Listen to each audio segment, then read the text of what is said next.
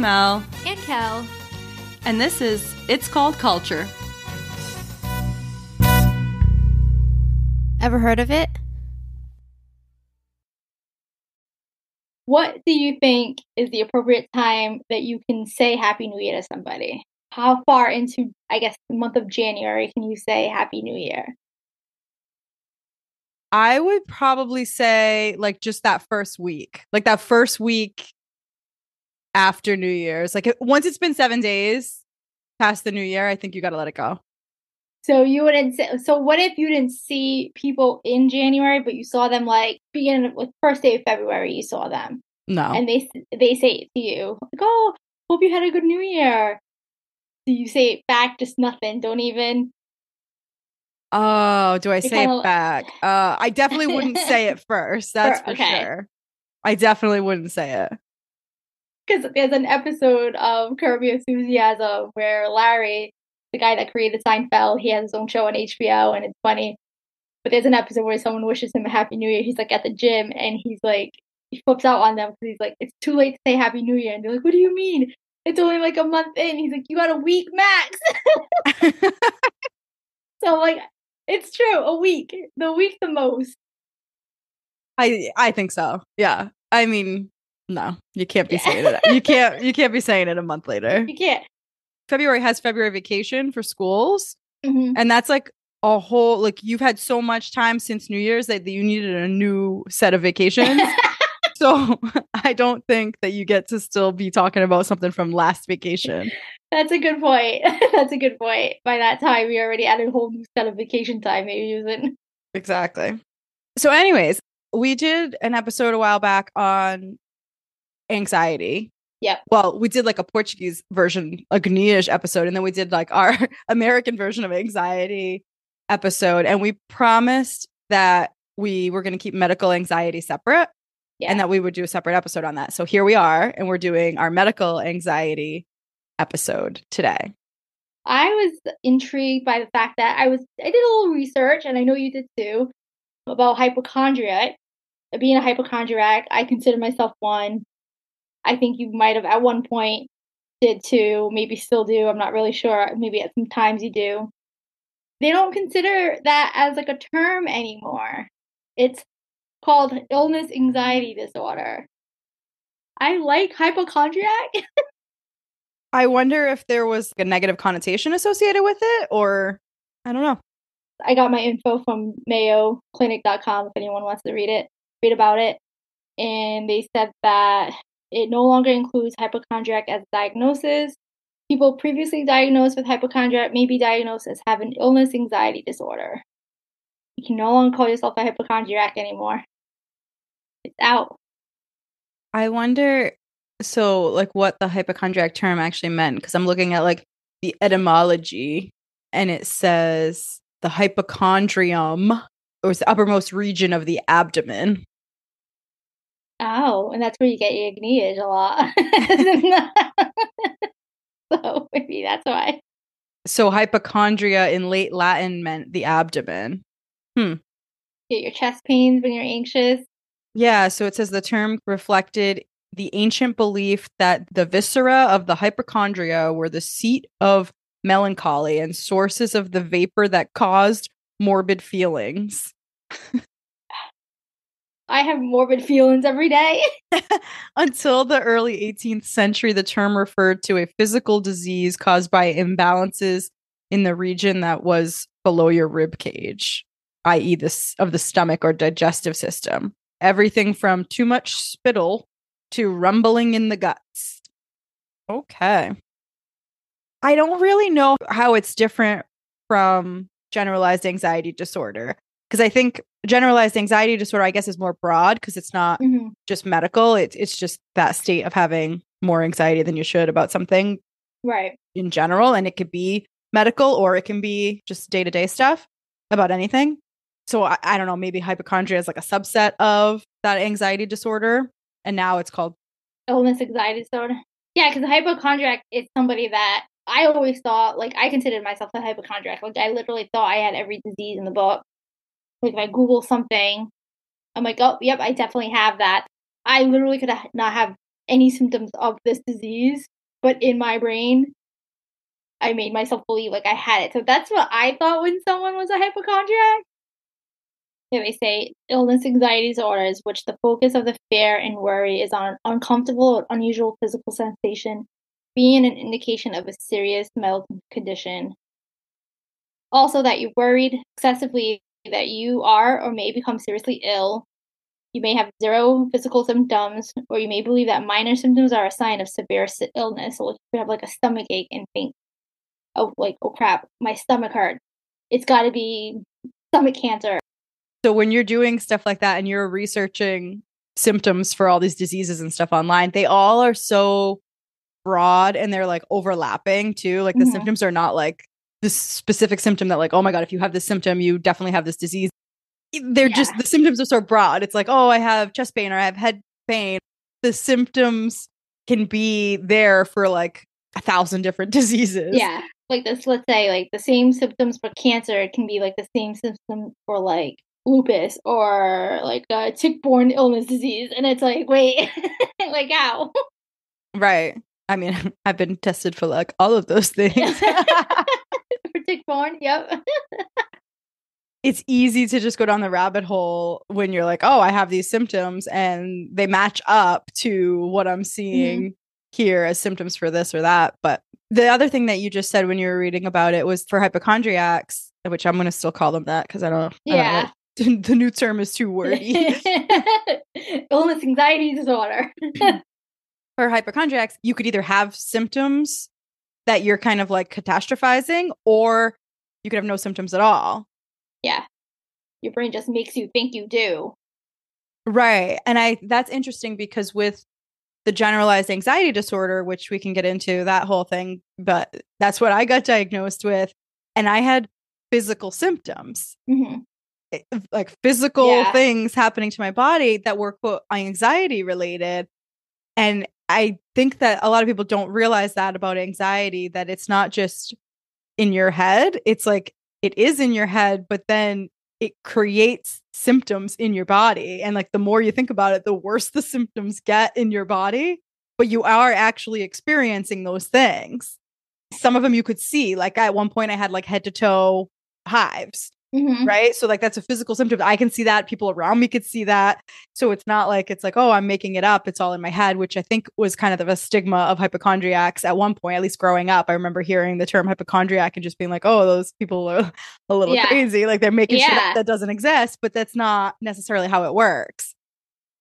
Yeah. I, I always tend to forget that, like, your anxiety can manifest in like actual physical physical symptoms for the longest time I was I did not realize that. I'm like, oh shit, like of course it does. You're making yourself so sick to the point that like it's gotta like release it out somewhere. So like it's gonna do it to your body.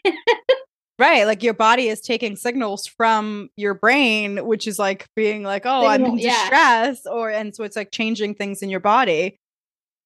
You need to let it go mentally in order for the physical symptom to go away.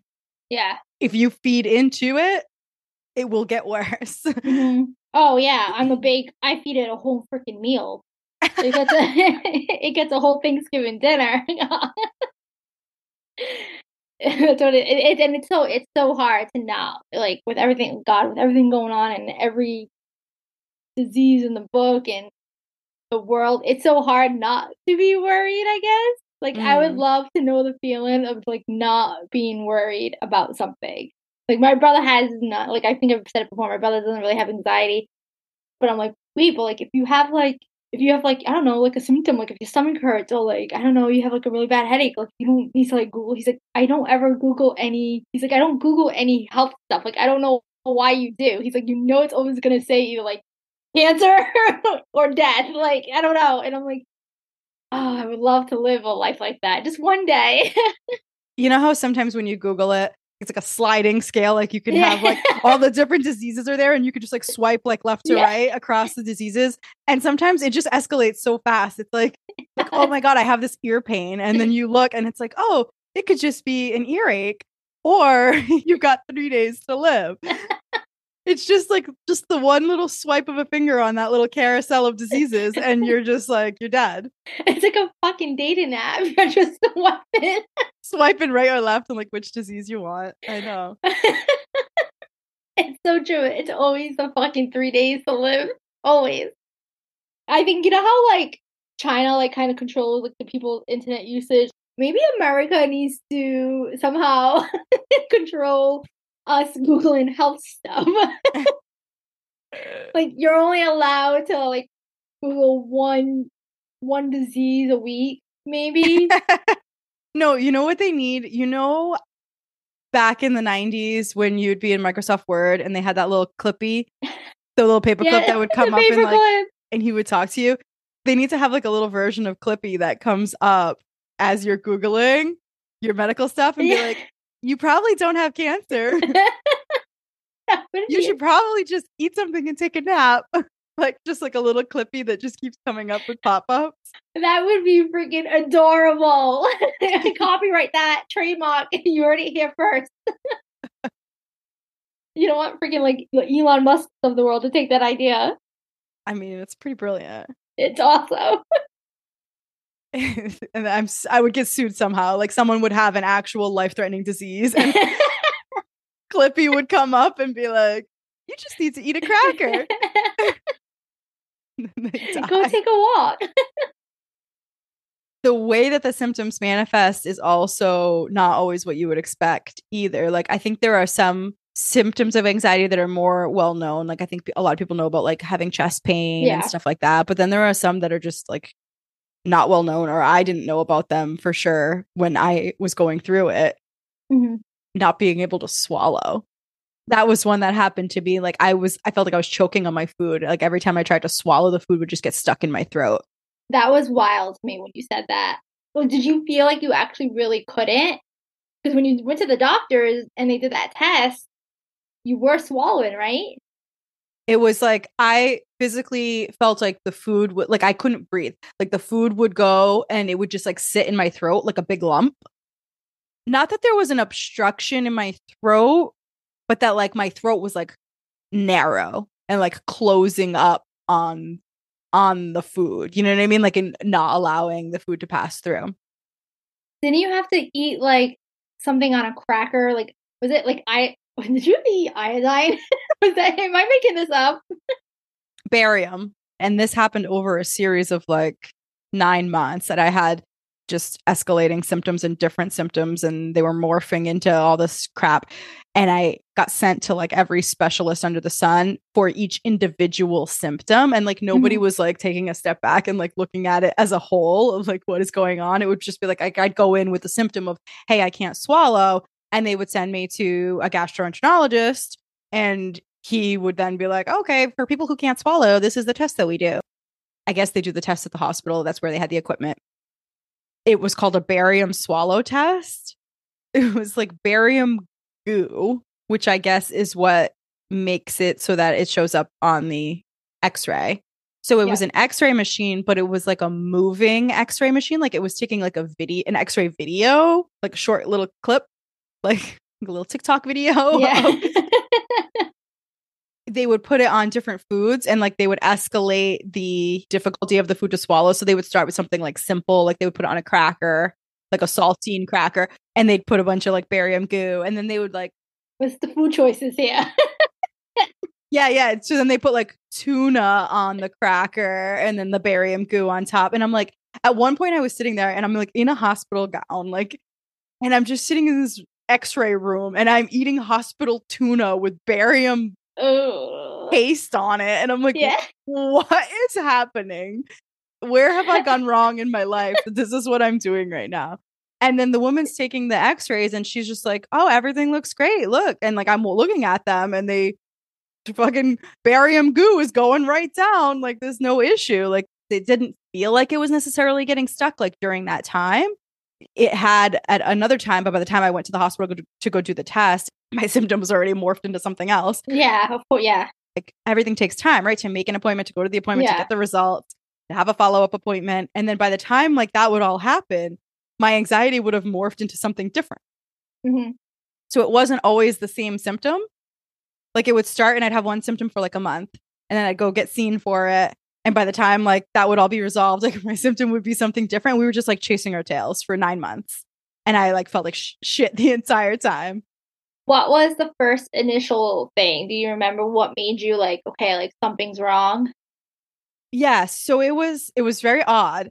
I, prior to this, I would never vocalize that I had anxiety. I didn't really feel like I had anxiety. If you had asked me, I would have been like, nope, I'm good. I don't have an anxiety.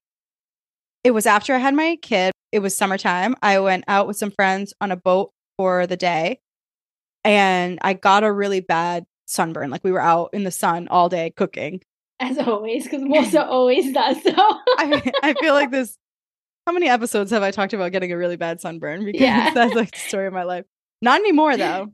I don't No? eat seed. I don't eat seed oils. Ah. that's Right. that's a topic for another day. But I got a really bad sunburn, which it is what it is. I got sunburn. I was dealing with it, and then as the sunburn was like starting to like peel and whatever, like it was it was normal process for a sunburn, and then it just started turning into like hives. Like the sunburn was kind of like going away, but I got really itchy, and then I had full body hives. I was breaking out in like bumps and lumps everywhere yeah. and it was itchy as hell. And it was like, this is no longer a normal sunburn. Like, I don't know what's going on.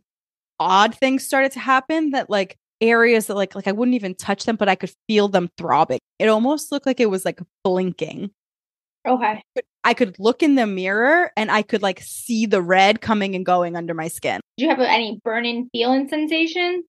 It would get very hot in those areas that were like blinking. I was like, I don't know what was going on at that point in time. So I was like taking videos and like pictures of like all these areas of my Mhm. body that were having this like breakout type of situation. The act of me eating a sandwich, I would finish and my entire mouth, like all around my mouth, would have this giant like red area. Like it, it wasn't rashy in a sense that like my skin was fine. It was just like like blood was flushing to that area. Story of my life. you know me, my weird face shit. no, but yeah, I get it. Like I'd be like, I just ate a sandwich and now I'm like, I can't even go to work. I look like a fucking idiot. Like I just Right, my whole mouth yeah. is like red and throbbing. And that would happen all the time, like at like to to the touch. Like if if like my arm swiped something, like all of a sudden, like it was like all the blood would rush there and it would start throbbing. And it was just odd. hmm I don't ever see a doctor for anything. And prior to this, I hadn't. I think I was like meeting her for the first time. Like I had to like select this doctor when I was like signing up for my insurance Insurance, through yeah. work as my primary care, but I had like never met her because I had never gone You never went. appointment. Right. Yeah. So like I went in there, I described like what was happening to me. And because it was all like rashy, hivey related, so she sent me to a specialist for allergy. When you showed up to her, did you already have? Did you have like the rash stuff still? I still had it. Yes. And like, so she could see some of it on me. And then I was like showing her pictures in the doctor's Mhm. office. And this is my back, and these are my legs. This is what would happen to my mouth. Do you want to see a video? no, but that's great though that you documented it. I obviously looked like a crazy person. She seemed confused by the whole thing. Like, she was just like, well, it seems like your body's having like a, a histamine reaction and you need like just antihistamines and like you're fine. So like she just made me go on like Benadryl regiments or something to that effect. And it Yeah. did calm some of the hive situation down, but then it just started morphing. And then I started getting like chest pains. The chest pains weren't going away. And so I'm having like follow ups with my PCP. Mhm. And so then she's like, well, let's send you to cardiology. So then I go to another specialist. Like, I was glad I had really good insurance that year because Definitely reached your deductible, didn't you? Yeah, I went to every doctor under the sun. They made a fucking fortune off of me. The cardiologist did the whole EKG. He was like, it's normal. Everything looks fine. And I'm like, it's not fine. I'm not fine. I'm dying. I'm dying. I'm not fine. Mm. And I started Googling. So, because it started with this like rash thing and it was like right after a sunburn, I started down this like lupus rabbit hole. And I Oh, thought I had I. I thought I had lupus because it was like I think lupus has like a skin component and like a rash Mm-hmm. component and all that and like maybe even some, some sun sensitivity. So I was like, "Oh my god, this like I kicked this whole thing off with this like nasty sunburn." I'm like, "Oh my god, I have lupus." And then I'm like asking my mom like moms, do we have a history of lupus in the family or like autoimmune disease and all that stuff? And she's like, well, yeah, your uncle has lupus and your grandmother has this autoimmune disease and your cousin has this. And I'm like, oh no. Yeah. so now I go back into my PCP and I tell her, I vocalize the fact, I was like, I think I have lupus. And Yeah. she must have just been like, this girl is fucking nuts, right? Like, this is the first time I'm meeting her and this is all happening.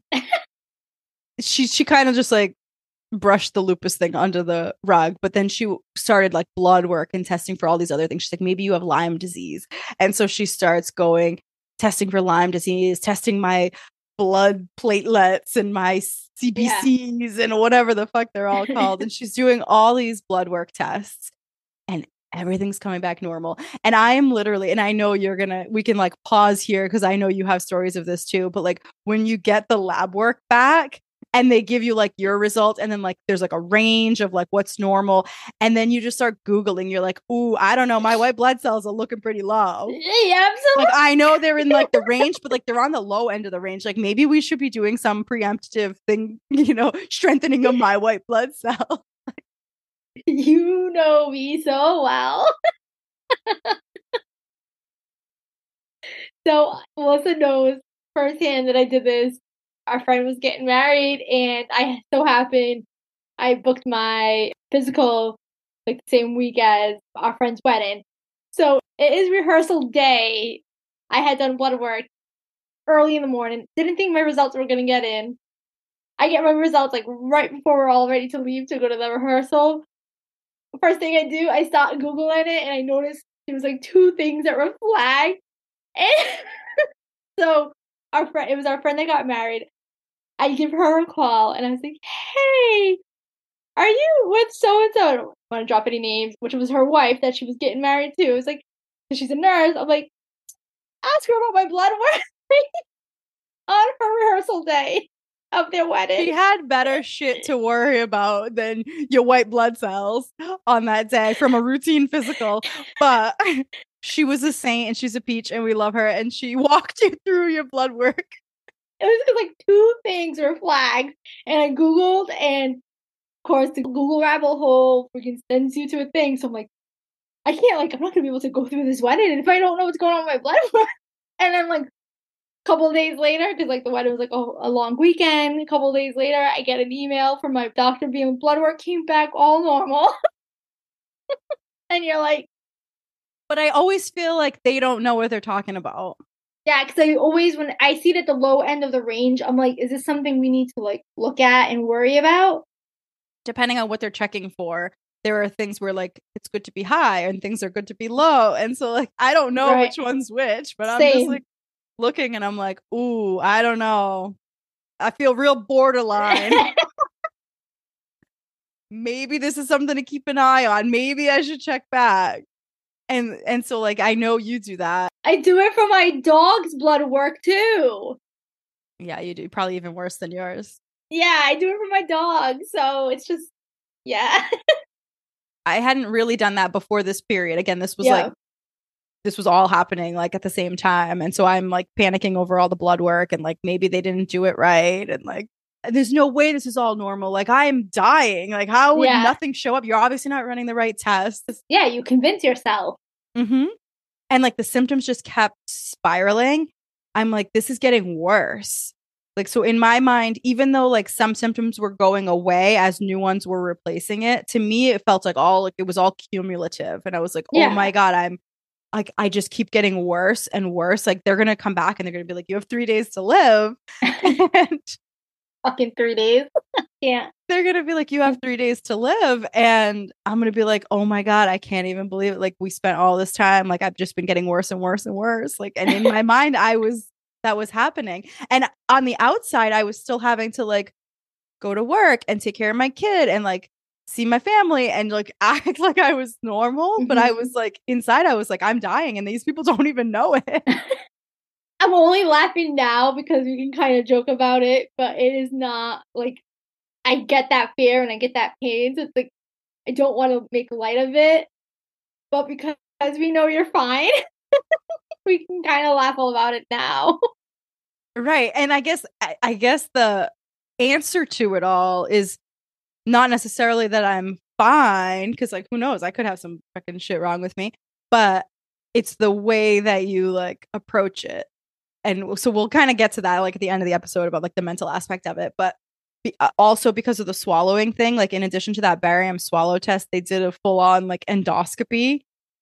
They they put me under anesthesia, went down, like did a whole like outpatient thing where they went in with the little camera, I guess, down Yeah. your throat. And so they did a full fucking thing, workup with the, this video. And like the woman calls me back and she's like, um, I guess you got like a little hiatal hernia, which is like, I don't know, where your esophagus connects to your stomach, maybe. Yeah. And like my, my mom has that and that causes like some acid reflux stuff or whatever. But so she's like, but like it's not that bad. And like I don't see anything else. Like everything looks fine. And I'm like, oh God. Like so it's just like nothing was being solved. you almost want something to show up Yeah. so you could be like, oh, fucking finally, I have an answer.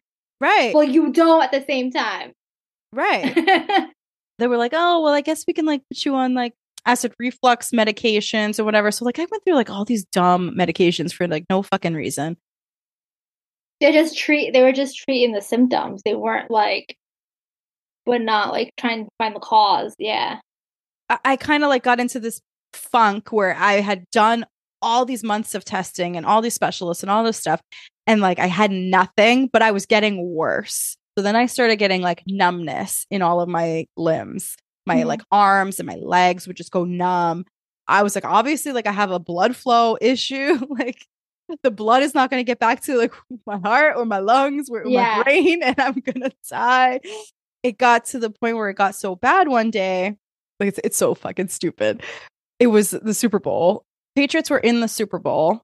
We had won so many Super Bowls that like it, it wasn't even like that much anxiety. But like anytime your team is in the Super Bowl, Yeah. you kind of have a little heightened anxiety. Like it's not just like watching two random teams in the Super Bowl. Like you get anxious about the outcome of the game. And especially I was a really big Patriots fan and Tom Brady and all that. So I think they won. I don't remember it being like super anxious. Like it definitely wasn't it wasn't the Seattle game where like you're at the last second and you're like freaking Yeah. out. Like it was just like a normal Super Bowl game and we won. That anxiety paired with I had one espresso martini that day. I'm shaking my head because you know how I feel about espresso martinis. all of this like built up anxiety that I had that I didn't know about on top of the one espresso martini so like the just the caffeine and the alcohol and then the stress of the Super Bowl game Mhm. after the Super Bowl ended my husband went up to bed and I stayed downstairs I watched some of the post game stuff to like settle down and I could not get settled like I could my arms and legs were everything was like numb and I was like I have no blood flow like I'm going to die I went and I was like, maybe if I like lay in the tub, like just kind of like just chill, relax for a Mhm. little bit, it'll get better. I think I laid in the tub for the entire evening, like overnight, like the whole night. I just sat there, sitting up in the tub, being like, I can't go to sleep or I'm gonna die. If I get out of the tub and I go lay in bed, I won't wake up. I'm not gonna wake up. So I, my husband wakes up at like six in the morning uh, to go to work that day, yeah. and he comes upstairs and he's like, "Where, where have you been? Like you, you, you didn't come to bed." And I'm just in the tub, and I'm like, "I need to go to the emergency room." And he's like, "What do you, what do you mean you need to go to the emergency room?" And I was like, "I, I can't. I can't feel my arms, my legs. Like something's happening. I can go to the emergency room. We spend however many freaking hours there. I think we spent the whole day there. Probably. They ran every test under the sun. I probably paid like five thousand dollars for that. The the guy finally was like, "Ma'am, like we've ran all these tests and we can find nothing wrong with you. Nothing. Make a follow up appointment with your PCP and go from there." And I'm like, You're like, you know how many times it's gone to my PCP already? "Right, exactly." So I was like, just totally defeated, absolutely defeated. And so I I dragged my ass to the follow up appointment to the emergency room visit. And it was a different doctor, a guy I had never seen before. He's like, just give me a minute. Like, I need to process your past nine months. Like, he's like, I just need to like read through your chart and like see what the fuck's going on. And so he reads through all of it. He leaves the room. He comes back and he gives me this piece of paper. He left the room to go Google stuff. exactly. So he comes back and he hands me a piece of paper and he says, I need you to fill this out. A screening tool of some kind, right? It doesn't say what it's for at the top or anything Mhm. like that. It's just fill out this paperwork. And it was like like it was like survey questions. Like it had 21 items on it. And then you had to either put like a zero to a three, depending on like whether that was something you felt none of the time or all of the time or whatever. Yeah. So he tells me, he's like, don't overthink it. Don't overthink the questions. Just look through and just kind of answer quickly, like your first gut reaction to these questions. And I'm I'm gonna leave the room while you do it, and I'll be right back in like three minutes. Like that's all it should take you to fill this out. he was like, don't overthink it. Three minutes, he comes back in, and I'm like, I'm on question like number two. And I'm going through and I'm like, oh, I just need like a few more minutes. And he's like, I said, don't overthink it. He's like, I'll give you like one more minute tops, but you need to be done with it when I come back in. And I was like, okay. like, I'm sorry, Snoop. I was having like anxiety ab- about filling this out. Just the way I was acting was telling him more than he even needed to know. He like tallies up my like answers, looks at the questionnaire, and he was like, "Okay, you have generalized anxiety disorder." And I was like, "Well, Apparently, I guess to get that official term so that someone can say it's Mhm. generalized anxiety disorder versus just someone experiencing anxiety, the symptoms have to have been occurring for, I think, six months or longer. So it has to be like a sustained condition, like a chronic condition, instead of just like an acute thing. Yeah. And so because it had gone on for so long, at, by that point, he was like, this is a disorder. Mhm. I looked it up after the fact. The screening tool was called the Beck Anxiety Inventory. I pulled it up on my screen and I just want to like read you the questions because like I bet you're going to be like, "Oh yeah, every day." Do you do you want an answer? we'll talk about them. When he gave this to me, it was supposed to be just based on over the last week. So I think it was like in the past 7 days have you and then it was these questions.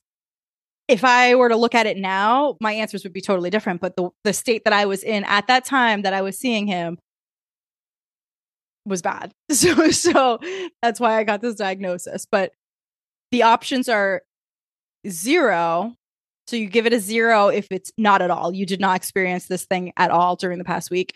Then one was mildly, but it didn't bother me much. Two was moderately. It wasn't pleasant at times. And then three was severely. It bothered me a lot. So you were circling either like a one, zero, one, two, or three for each of these things. And then they would tally up your score at the end. I was off the charts, by the way. But the first one was numbness or tingling. And so these are all like symptoms of anxiety that you wouldn't necessarily Mhm. realize. So numbness or tingling, like I obviously I had just gone to the emergency room for that exact For that, yep. Yeah, so I was like, yes, it bothered me a lot. I thought I was going to die. Yep. Feeling hot, wobbliness in legs, unable to relax, fear of the worst happening. That that one's like off the charts, right? Yeah. Dizzy or lightheaded, heart pounding or racing, Yep. unsteady, terrified or afraid. Who is it? Who isn't, right? Like you want to know what's funny? As I was answering these questions, I thought that this was normal. Like I was like, everybody, everybody's Yeah. gonna answer this the way I'm answering this. Yeah. Like, oh yeah. of course, we're all terrified and afraid, right? Nervous, feeling of choking. That's not normal. Like I guess you wouldn't say like, oh yeah, I feel like I'm choking. But like for me at that time, I was like, yes. And so I'm thinking as I'm filling this out, I'm not thinking that this is anxiety shit, right? Yeah. I'm just like, oh my God, like he, these are all my symptoms. I'm like, he's going to diagnose me. Like he knows what I have. Like he's going to Yeah. diagnose me with whatever life changing disease I have. You know, like I'm like, this is it. Like feeling of choking, like, holy shit, like this is, these are all my symptoms. I'm marking all of the all of these, so he's gonna know what I have. right. So I'm like, oh my God, I'm going to find out like what I'm, what I'm dying from. Yeah. Hands trembling, shaky, unsteady, fear of losing control, difficulty in breathing, fear of dying. Number three, three all day. I was like, yup, fear of dying in the last seven days. I was like, "Yeah, Right. every day I have a fear of dying. What do you mean? Can I like give that? Can I give that a ten? Scared, indigestion, faint or lightheaded, face flushed, which is like that was all the mm, redness I was experiencing, hot and cold sweats. And then you sum up all of your numbers. So here's the scale. I guess like if you had a grand sum of between 0 and 21 points that indicates very low anxiety. That's usually a good thing. However, it's possible that you might be unrealistic in either your assessment, which would be denial, or that you have learned to mask the symptoms commonly associated with anxiety. Too little anxiety could indicate that you are detached from yourself, others, or your environment. So that's interesting. I never heard that like too little anxiety was a problem. Yeah. Then there's like the middle category, which is like, I'm guessing like a healthy amount of anxiety or like a normal amount of anxiety. Mm-hmm. It's a sum of 22 to 35 points, indicates moderate anxiety. Your body's trying to tell you something. Look for patterns as to when and why you experience the symptoms described above. For example, if it occurs prior to public speaking and your job requires a lot of presentations, you may want to find ways to calm yourself before the speaking or let others do some of the presentations. You may have some conflict issues that need to be resolved. Clearly, it is not panic time, but you want to find ways to manage the stress that you feel. So that's like, I think, where most people would fall in that category. A grand sum that exceeds 36, which I think I was like, whatever the highest number you can get, like I was up there. Like Yeah. I was, I was well over 36. I was not borderline in any way, shape, or form. And it's a potential cause for concern. Again, look for patterns or times when you tend to feel the symptoms you have circled. Persistent and high anxiety is not a sign of personal weakness or failure. It is, however, something that needs to be proactively treated, or there could be significant impacts to you mentally and physically. You may want to consult a physician or counselor if the feelings persist. After he told me I had generalized anxiety disorder, I was in denial. I was like, no, I don't. I have a great life. I like that you're you're in denial for that, but you're like going to the other doctor to be like, I have lupus. you're Exactly. okay with that diagnosis. Exactly, because it was something like I could understand, but like the anxiety thing hit me. I should have seen it, like it was so obvious, but I didn't. I didn't see it at all. And I was like, no, I have a good life. I have a good job. I have a good husband. I have a, a brand new child that I love and I'm I'm thriving. I was like, I, I don't Yeah. so I don't have I have a great life. Like I I do not have anxiety. Like you you are mistaken. And he was like, You have anxiety. Yep. And I'm like, no. And he's like, well, we're going to medicate you. Like, we're going to start with like some low dose. I don't even know what it was. Lexapro. Lexapro, yep. Yes. So they started me on like the lowest like dose you could possibly do of Lexapro. Like, it was pretty much a placebo. Like, it was Yeah, n- nothing. yeah. And he's like, let's start you on this. It's like, let's see like how it goes. And then we can increase it if we need to or whatever. I came home from that appointment and I was like still kind of like in denial because I was like, I had spent nine months in my mind thinking something was like physically wrong with me. And now basically what he was telling me was that like it was all in my head. So like that was like a pill to swallow. And and he he wasn't telling me it was all in my head. He he was the one who told me and explained like no you're experiencing real physical symptoms of anxiety and that's how anxiety works. He's a pcp primary care. He said of all the patients i see in my office do you know what my number one diagnosis is? And i said what? And he said generalized anxiety disorder. I said holy shit. Like that's when i realized i was like oh fuck we are all fucked up. Like we all have this. Like we all have anxiety like that's his number one diagnosis like not the flu not the common Right. cold like fucking generalized anxiety disorder and i was like holy shit i wanted to be like this is wrong this is not right Yeah. like i i still have to figure out what i'm dying from i realized that if there's even a, a chance that he's right and that this is anxiety disorder related the only way i'm going to get better is to believe it Right. Because if I continued to be like, nope, it's something else, and like I would just continue to spiral out of control. And it was Yeah. only going to get worse. The only prayer I have is I have to buy in. I have to believe, even if this is not what it is, I have to buy into anxiety disorder and then change my thinking. Like I have to change the way I'm thinking about it because that's the only way to stop it. I'm looking at my notes right now, and one of the symptoms of illness anxiety disorder is finding little or no reassurance from doctor's visits or negative test results. so this Right. is you right now. At the beginning, I would say that I didn't really believe it, hmm but I faked myself out into believing it because I knew that was the only way out of the way I was feeling. Like I'm going to pretend to believe it, Right. to believe what he just diagnosed me with and and so I started like training my mind every time a symptom would come up because I still had physical symptoms like they didn't just all go away overnight. Every time a physical symptom would come up, I would just be like nope, that's just anxiety. That's just part of my anxiety. That's just my body reacting to anxiety. Like I don't need to look it up. I don't need to go down a rabbit hole to figure out what it Mhm. is. It's just anxiety. And if I go down the rabbit hole, it's going to get worse. If I back off and just say, nope, that's just part of my anxiety, I'm just going to, you know, do other things to lessen my anxiety, you know, like, and I started doing a lot of the tips that we've talked about on all of our episodes. I'm going to just start trying to relieve the anxiety and then the symptom will drop off as a result. So I started doing that. And granted, I was also on the medication. I think the medication either helped as a placebo or truly helped in the beginning because I was like so bad that I needed to like be reined back into some normal state. Mhm. But I very quickly got off of the medication.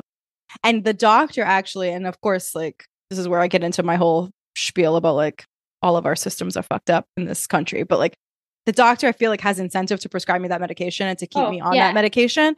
And I actually liked this guy for the couple times I saw him. But when I was talking to him about like, I don't think I need the medication. Like I think my mind work is helping. Yeah. I'm gonna stop the medication. He was like, No, your mind is not able to do that. Like your mind is not powerful enough to like do that. It's you need the medication. And I was like, But no, your mind is powerful enough to cause all this anxiety things happening to you. It's powerful for that, but not pow- powerful enough to think the other way so you can stop taking the medication. Exactly. At that point, I was like, I tapped out. I never went to another appointment again. And I never took medication again. And I was like, we're done with you. yeah, yeah. And and I've been great. Like I've just found ways to manage it mentally. Yeah. And that works for you, people that are listening. Don't stop taking your medication. Don't stop taking your medication. we are not doctors. it was such like a crazy thing that like even like I had like this like rashy thing that started on my foot and I still have it. Like it still comes and Mhm. goes.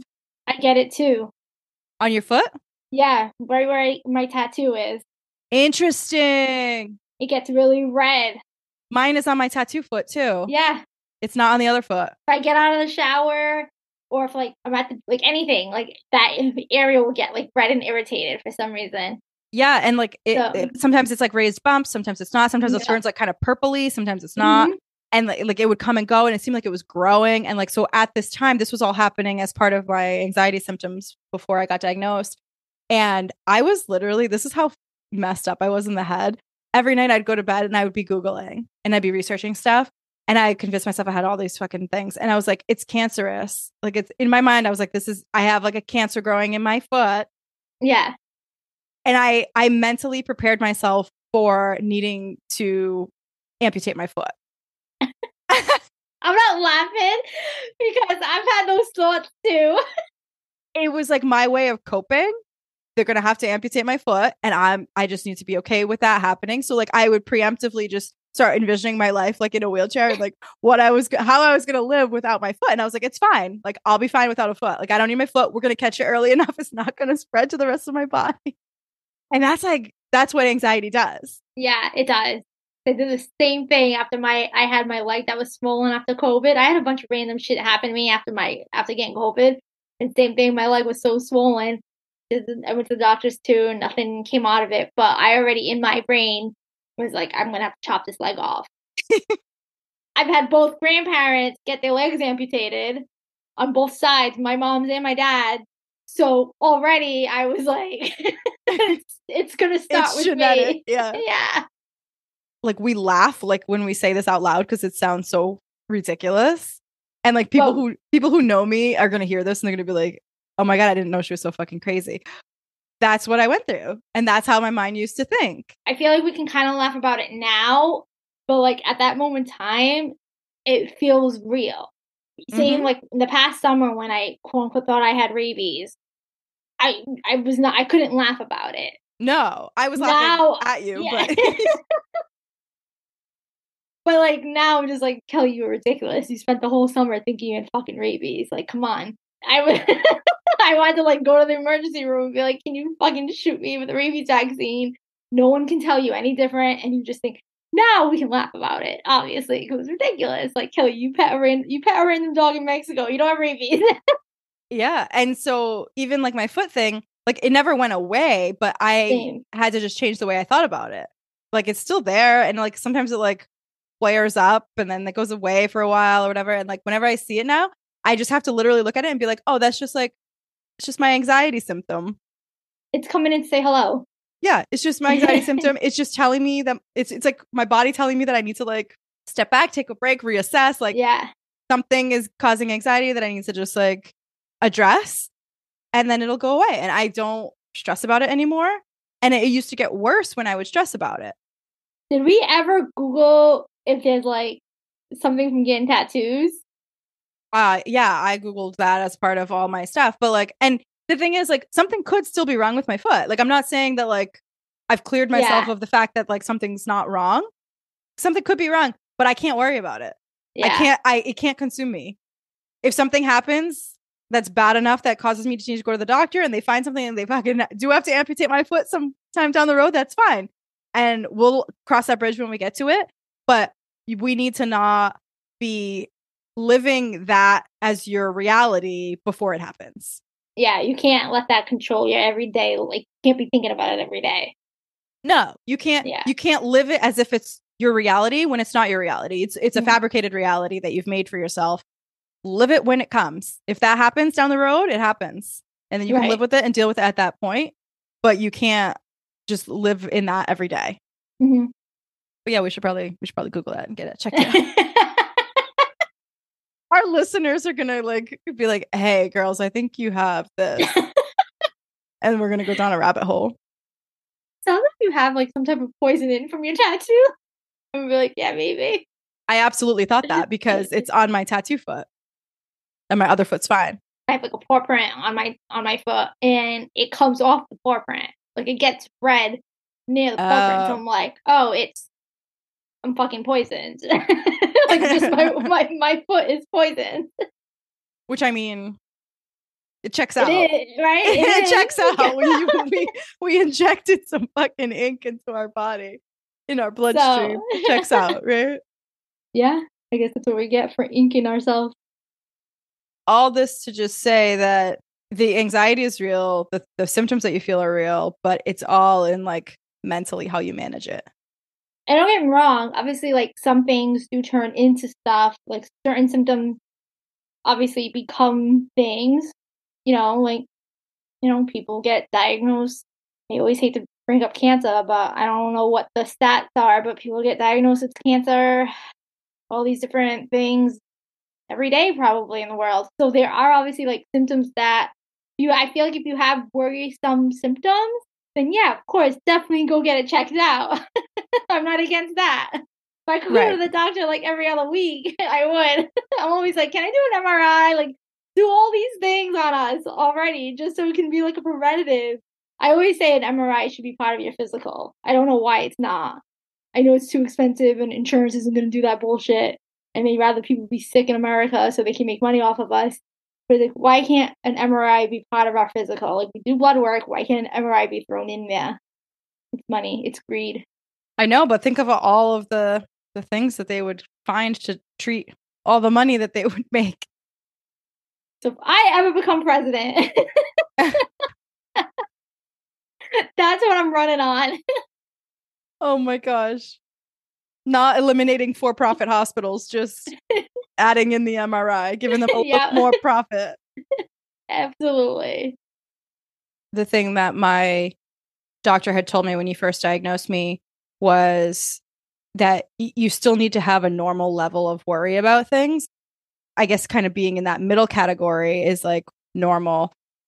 What I had and what you have and what a lot of people have is an excessive amount of worry about things. Like normal people would have like some medical thing happen to them and they would either just be like, "Oh, maybe I'll give my doctor a call and go to the appointment and then they'll just like trust what their doctor says and then they'll move on."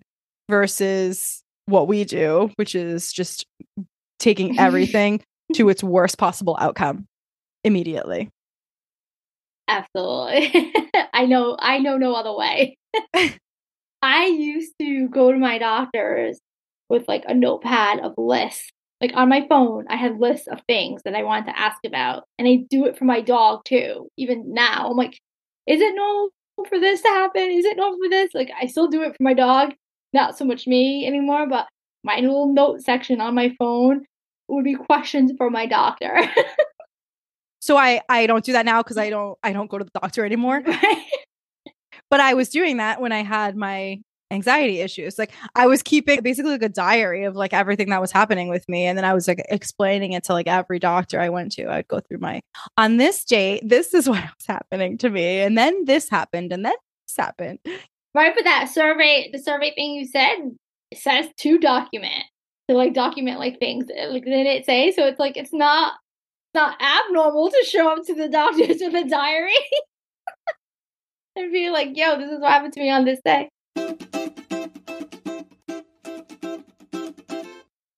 We're out of time for today, guys, but next week on It's Called Culture, we'll continue this conversation, and here's a sneak peek.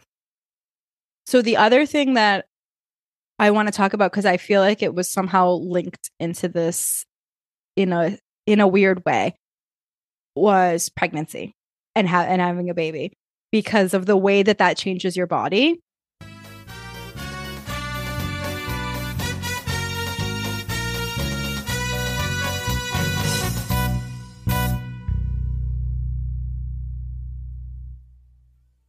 Thanks for listening.